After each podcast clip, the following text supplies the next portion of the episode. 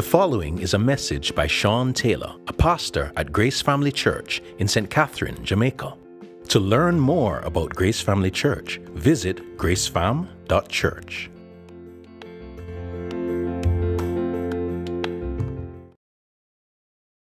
We're going to be looking at Psalm 102. We're going to look through the entire passage actually this morning. So let us read Psalm 102. You know, how it is described. It's a prayer of one afflicted when he is faint and pours out his complaint before the Lord. And so it reads Hear my prayer, O Lord. Let my cry come to you. Do not hide your face from me in the day of my distress. Incline your ear to me. Answer me speedily in the day when I call. For my days pass away like smoke, and my bones burn like a furnace. My heart is struck down like grass and has withered. I forget to eat my bread. Because of my loud groaning, my bones cling to my flesh. I am like a desert owl of the wilderness, like an owl of the waste places. I lie awake. I'm like a lonely sparrow on the housetop. All the day my enemies taunt me. Those who deride me use my name for a curse. For I eat ashes like bread and mingle tears with my drink because of your indignation and anger, for you have taken me up and thrown me down. My days are like an evening shadow, I wither away like grass. But, O oh Lord, you are enthroned forever. You are remembered throughout all generations. You will arise and have pity on Zion it is the time to favor her. The appointed time has come. For your servants hold her stones there and have pity on her dust. Nations will fear the name of the Lord, and the kings of the earth will fear your glory. For the Lord builds up Zion, he appears in his glory. He regards the prayer of the destitute and does not despise their prayer. Let this be recorded for a generation to come, so that a people yet to be created may praise the Lord, that he looked down from his holy heights. From heaven, the Lord looked at the earth to hear the groans of the prisoners, to set free those who were doomed to die that they may declare in Zion the name of the Lord, and in Jerusalem his praise, when peoples gather together and kingdoms to worship the Lord. He has broken my strength in mid course, he has shortened my days. Oh my God, I say, take me not away in the midst of my days, you whose years endure throughout all generations. Of all you laid the foundations of the earth, and the heavens are the work of your hands. They will perish, but you will remain. They will all wear out like a garment. You will change. You will change them like a robe, and they will pass away. But you are the same, and your years have no end. The children of your servants shall dwell secure, their offspring shall be established before you. Lord, may the entrance of your word bring light and understanding to us this morning.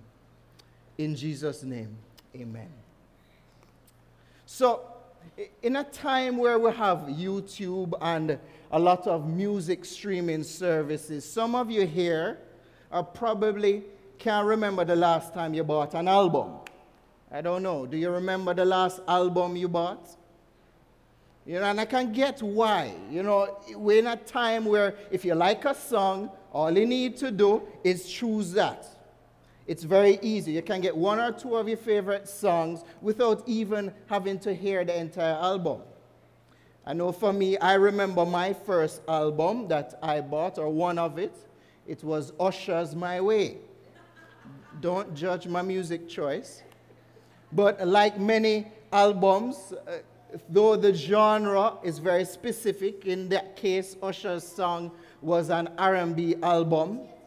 They always had the album had a range of styles, or you know, I guess you can say different sort of focuses. And so you would typically have in that album, you start with the upbeat song. It has an upbeat song to get you very excited at the beginning. Then you have a few slow jams going on there, some love songs, some dance songs. But in the album, you always had that sad song. Um, I guess, you know, if it's Usher, it wasn't that deep for him. It was his heart broken because a girl has left him. And for him, it's come back, lover, this is where you belong. I don't know if you know that song. No, but I remember that song. That was his, you know, come back, this is where you belong in my heart as my girl. That was his low point. But you can get it. A good album, it needs to take the listener along different ranges, along different destinations, from ecstatic to sober, from fun to serious, from happy to sad. And why? Because that kind of journey is really a realistic expression of the hills and valley that we go through in life. And so the author of Psalm 102 wants to take us on a journey as well. This is a journey that starts in despair but it ends in a very secure hope. And one of the things it wants to do is to teach God's people how to bring hurts to Him. As the header says in 102, it's a prayer of one afflicted when he is faint and pours out his complaint before the Lord. Uh, theologians call this a psalm of lament. And so the author kind of gives us a sort of glimpse of this person who is utterly overwhelmed in times of trouble and in desperate need for God. And the songwriter actually says in verse 18, Let this be recorded for a generation to come, so that a people yet to be created can praise the Lord. What you realize, this is a song for the people then, but it's a song for us now. So, as people of God would sing this song, the author would call the congregation then and today to walk very closely with him, to follow him on his emotional journey, filled with sorrow, it's filled with emptiness. And while showing us how we can faithfully process those types of emotions. And so, as we come to track 102 from the album of Psalms, this is what I believe we will learn from this song. That when suffering causes us to look at ourselves, we can find security in a bigger view of God. As we see how the psalmist navigates his own pain and trial, we're going to see him model for us two things. We're going to see him looking, it's going to call us to look at ourselves. We're going to see that in verses 1 to 11. And then we're going to see him saying, Look at our God in verses 12 to 26. And this is going to help us. It's going to help us because whether we want to admit it or not, pain, sorrow, suffering, that's all around us. We either face it within our very selves or we see it without. Yet God, in His kindness, gives us songs like this to tell us about saints who are facing hard things on all fronts.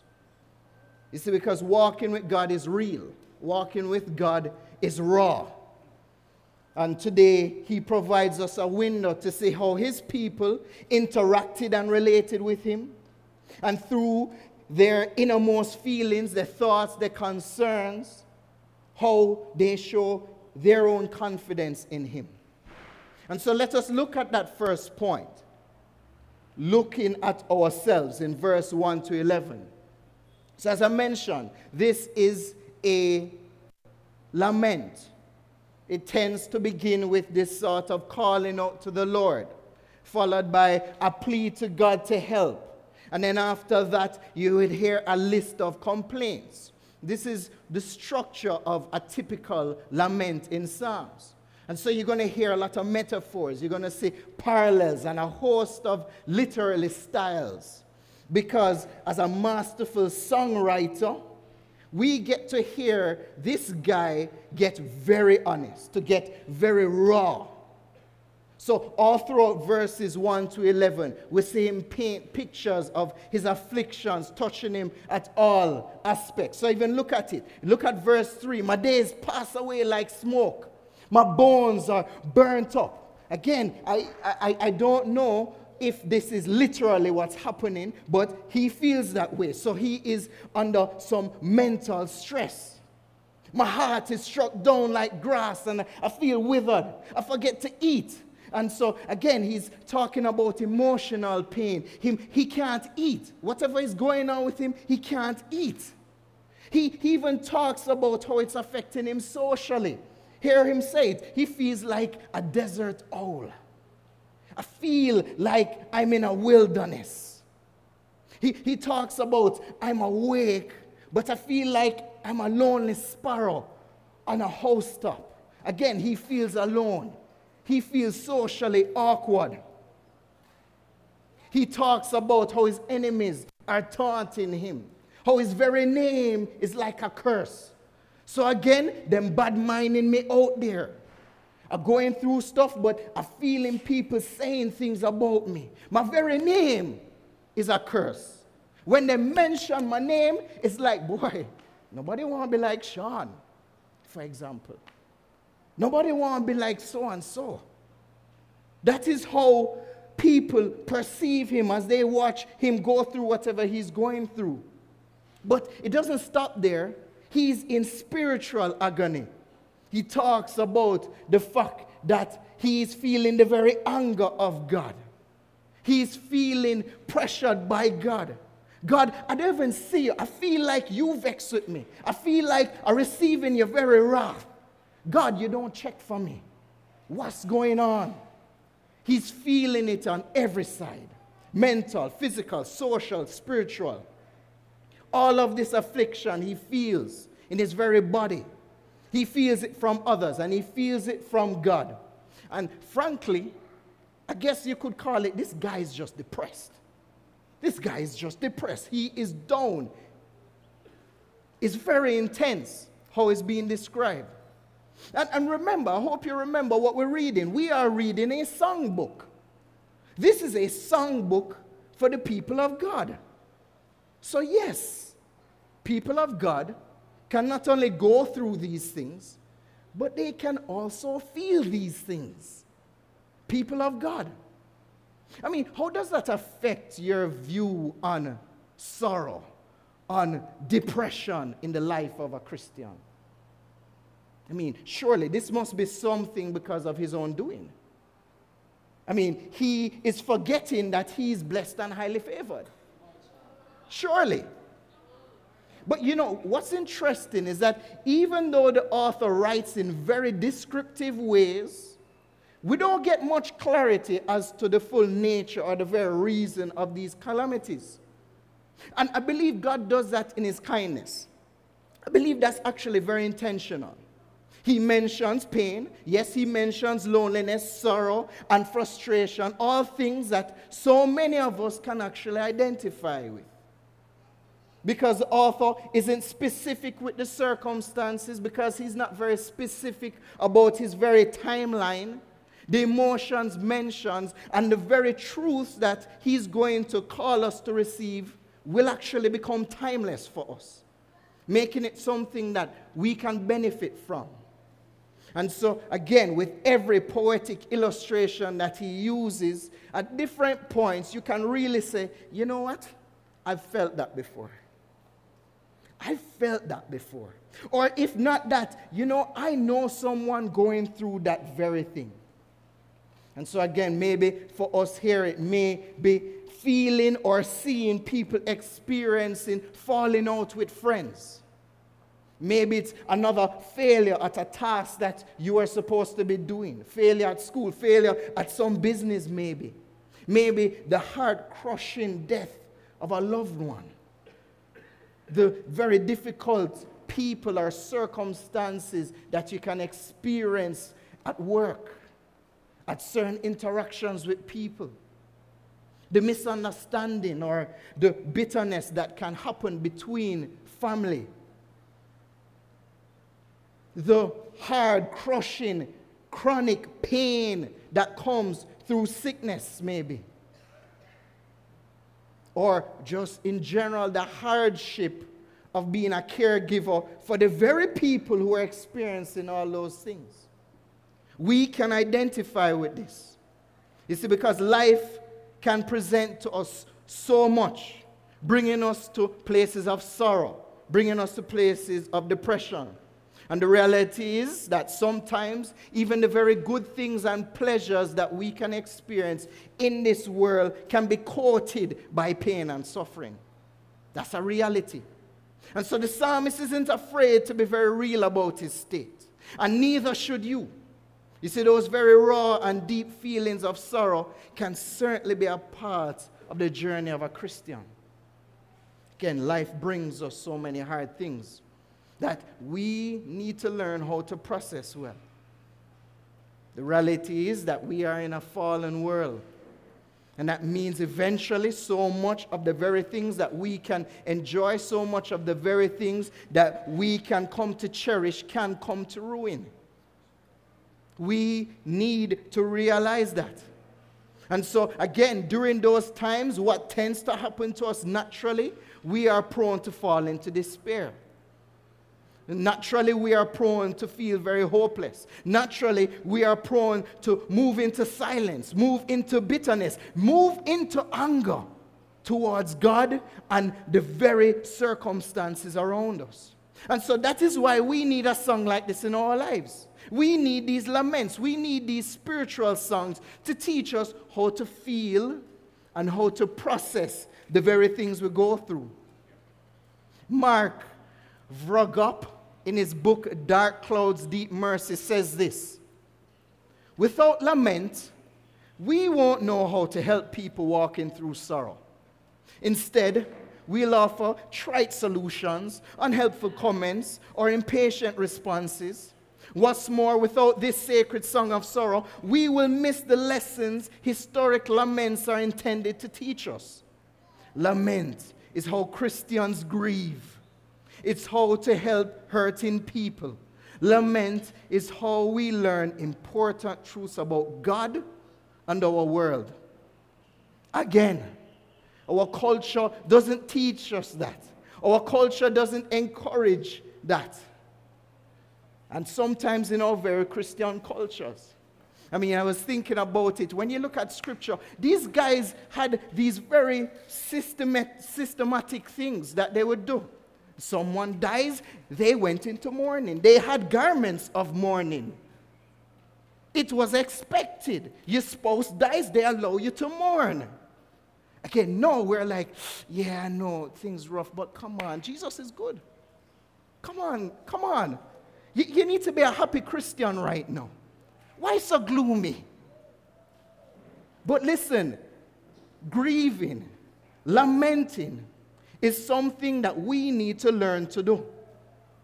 It's something we need to learn to do. And if you are not in lament, it's something that you need to learn that, guess what? It's a time to bear with your brother or your sister in patience. It's a time to mourn with those who mourn and to ask God for wisdom so that you can be an instrument of grace in the life of a suffering saint. You know, again, while being in such a place is very hard, like our psalmist, God uses life's sorrows to force us to ask some very critical spiritual questions. Who am I? You know, what am I trusting in? Who is God? And you see, verse 10 is a, a very interesting transition for us here because, again, he's reflecting on how he feels that God's anger is on him. He mentions that in the midst of his suffering, he's feeling that. But there's something interesting to notice there. While the psalmist is certainly very aware of the different instruments of his grief, and so again, he mentions pains in his bones, he mentions loneliness, he mentions enemies cursing him. There's also a very healthy recognition of the one who is in control of it all. Again, that is a healthy thing to realize, say, boy, God, you have something to do with this. And it's not surprising then because he recognizes that in the midst of his anguish, it is the Lord that the psalmist turns to. It is the Lord that the psalmist cries out to and makes his plea. And he said, again, here we get another glimpse of God's purpose in the midst of suffering. You see, God has a purpose for that trial. God has a purpose for that suffering. It is to turn his people to him.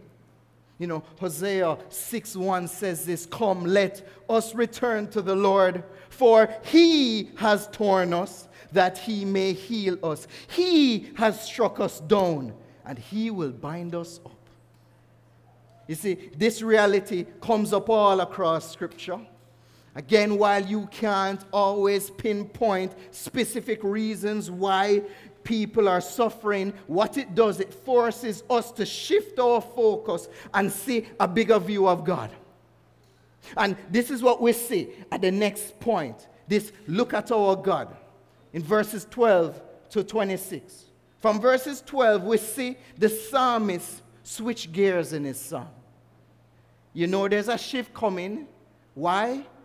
Because you hear this word, but. But.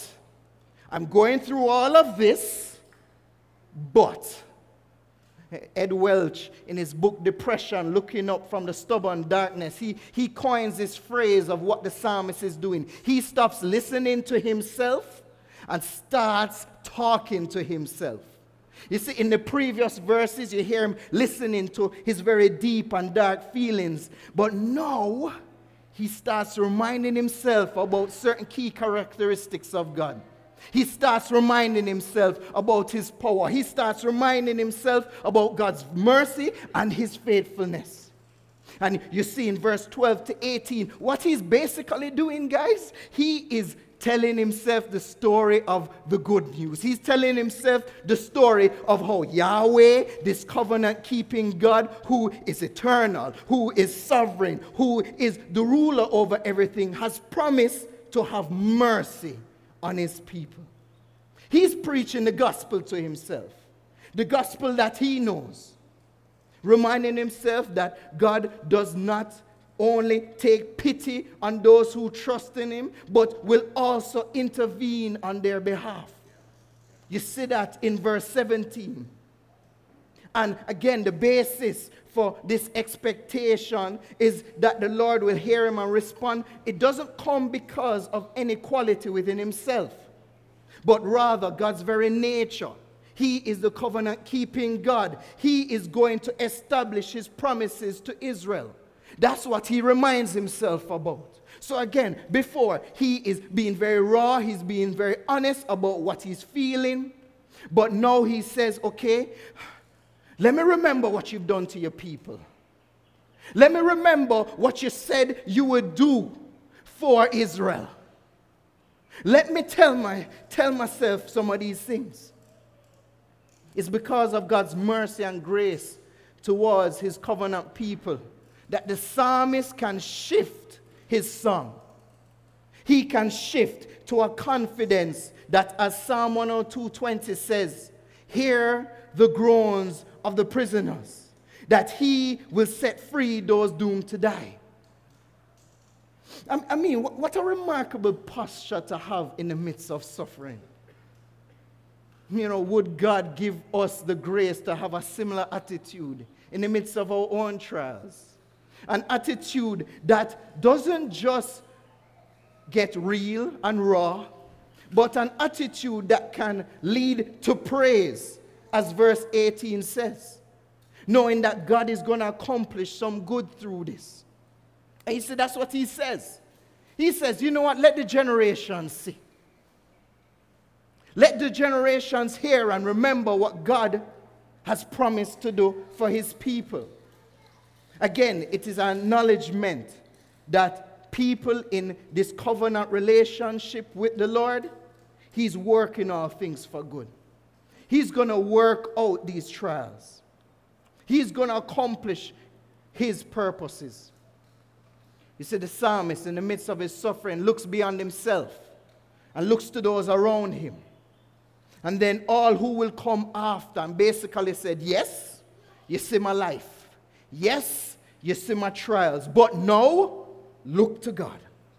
Look to his promises. Look to his reliability.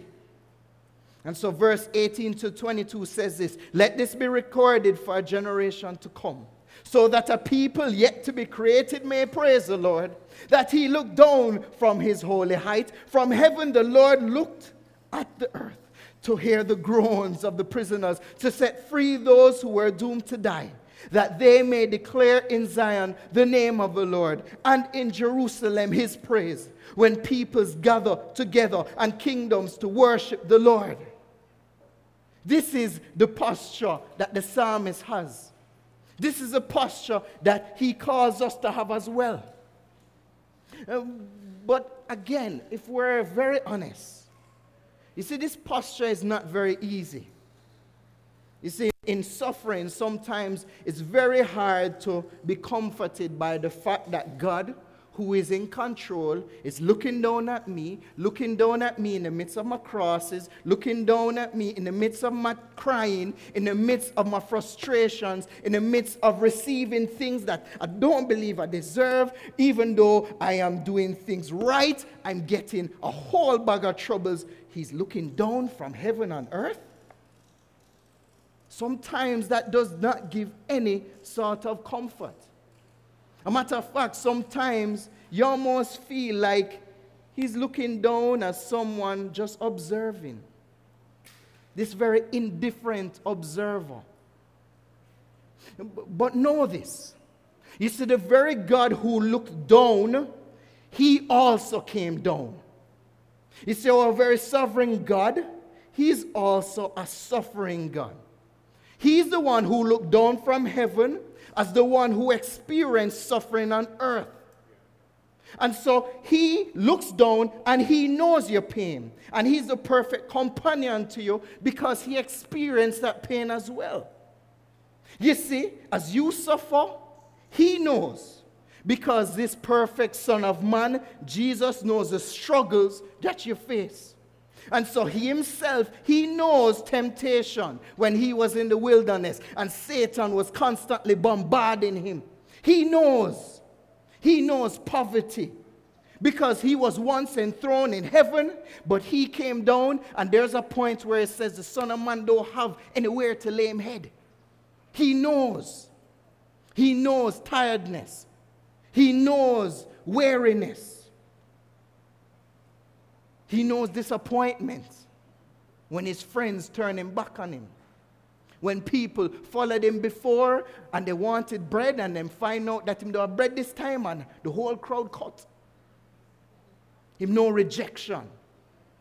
When him very family members, again, never really believe in him.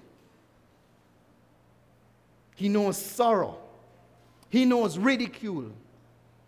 When they were spitting on him when they were whipping God, when they were mocking him and putting a crown on his head, he knows ridicule and rejection. And unlike no one ever before, Jesus knows true loneliness. When on that cross, the innocent man died for our sins. And who would cry, My God, my God, why have you forsaken me? And you see, even when he made that cry, Jesus himself was singing a psalm. He was singing a psalm. And similar to the very psalm that this guy is saying in verse 10, how he's experiencing God's anger. Jesus knows it because he was the ultimate innocent sufferer who faced God's wrath and, and God's indignation. Only God, only Jesus truly felt that. Jesus truly felt God turning his face. And so again, he looks down from heaven, not indifferent. He looks down knowing the very pains that we feel. He looks down knowing that. And so, even as he rose from the dead, And even though he is seated at the right hand of the Father, Hebrews 4:15 tells us we do not have a high priest who is unable to sympathize with our weakness, but one who in every respect has been tempted as we are, yet without sin. You know, Benjamin Heidengren in his book, The Forlorn Hope, puts it this way. He see, God's wisdom and knowledge of suffering is not academic, it is personal and actual with all the physical, mental, emotional, and spiritual factors. You see, suffering saints, the one who is leading you through that trial and sorrow and through that pain and that daily fight, has been there because he's done that fight. And so, again, this is hope for us who walk with people through challenges as well. It's because you don't actually need to know that suffering to be able to walk and journey with people. You see, their maker, he knows that suffering. And you know that God. And so you can walk hand in hand with those who are suffering. You see, in verse 23 and 24, realize that the psalmist's situation hasn't actually changed. You know, he still feels the pressure. I mean, look at it. Verse 23. After he speaks about God, he says, He has broken my strength in mid course. He has shot my days. Oh my God, I say, take me not away in the midst of my days. He's very much still in his circumstance. He's very much aware of his own frailty. Yet, one of the things he realizes that though he perishes, though he can perish, though these trials could destroy him, he recognizes that God, God is the one that will last. Verse 25 Of all you laid the foundation of the earth, and the heavens are the work of your hands. They will perish, but you will remain. They will all wear out like a garment, but you will change them like a robe, and they will pass away. But you are the same, and your years have no end. You see, my friends, we live in a world where so much can change in a snap.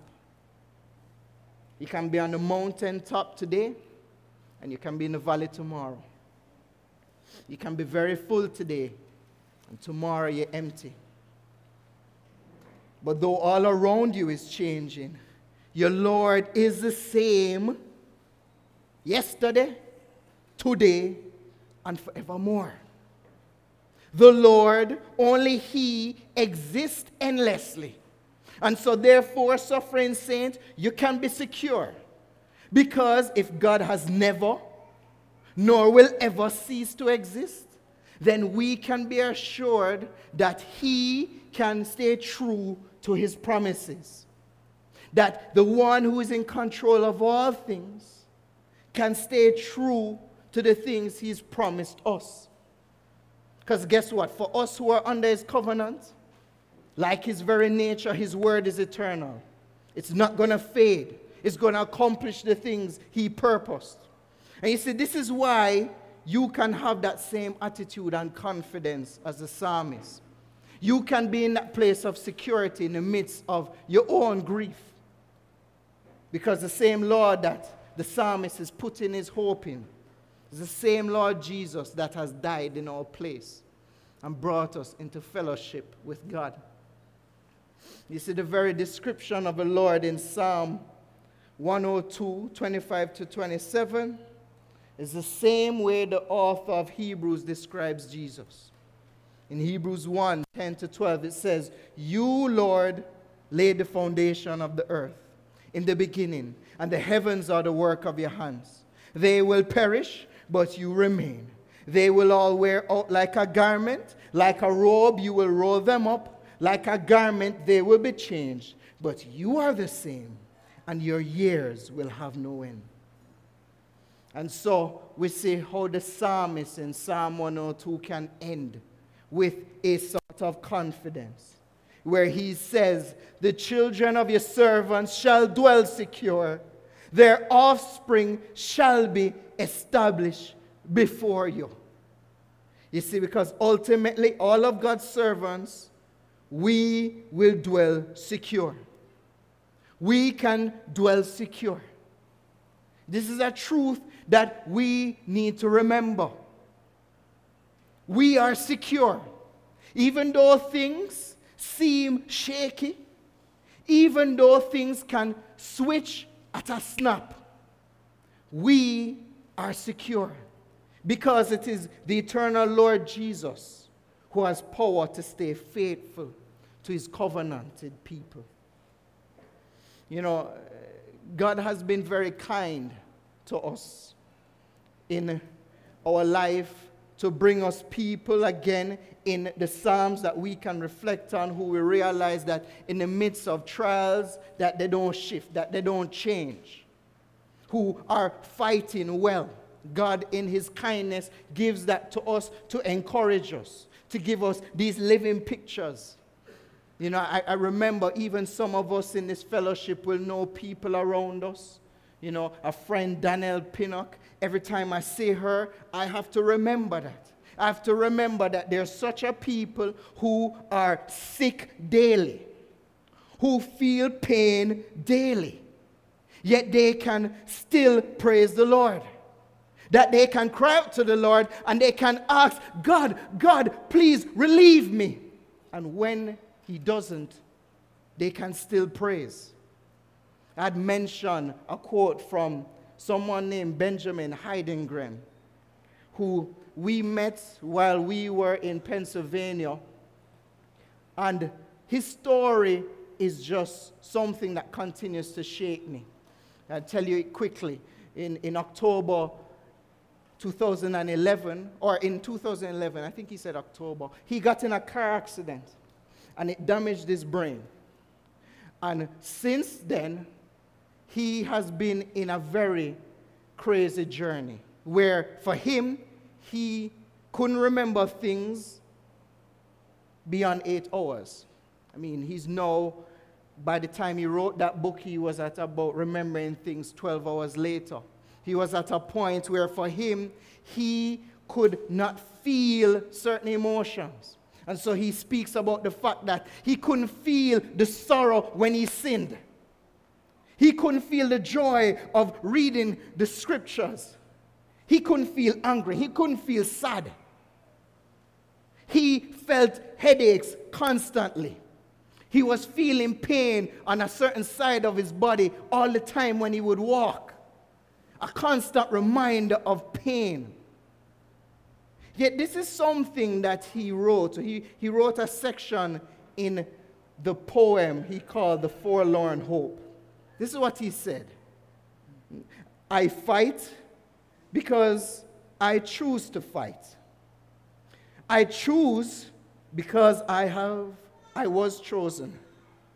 The one who chose commands my might, though I be battered and broken.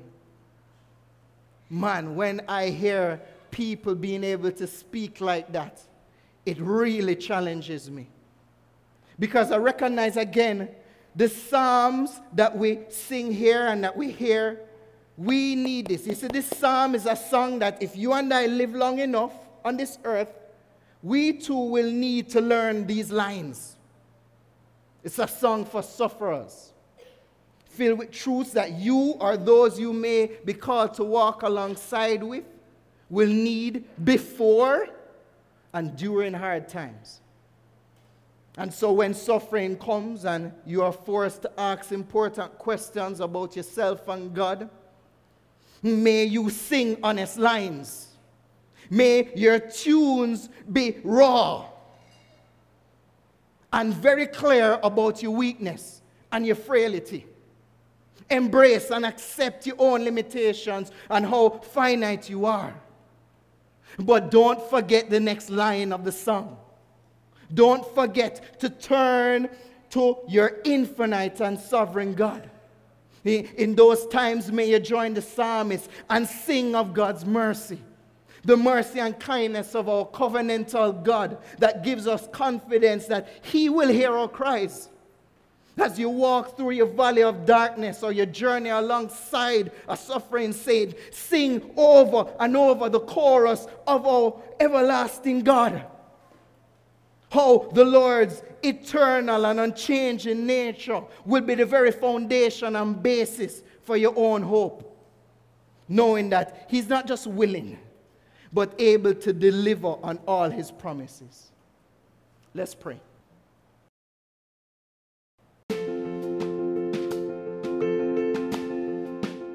You have just listened to a message by Sean Taylor, a pastor at Grace Family Church in St. Catherine, Jamaica. To learn more about Grace Family Church, visit gracefam.church.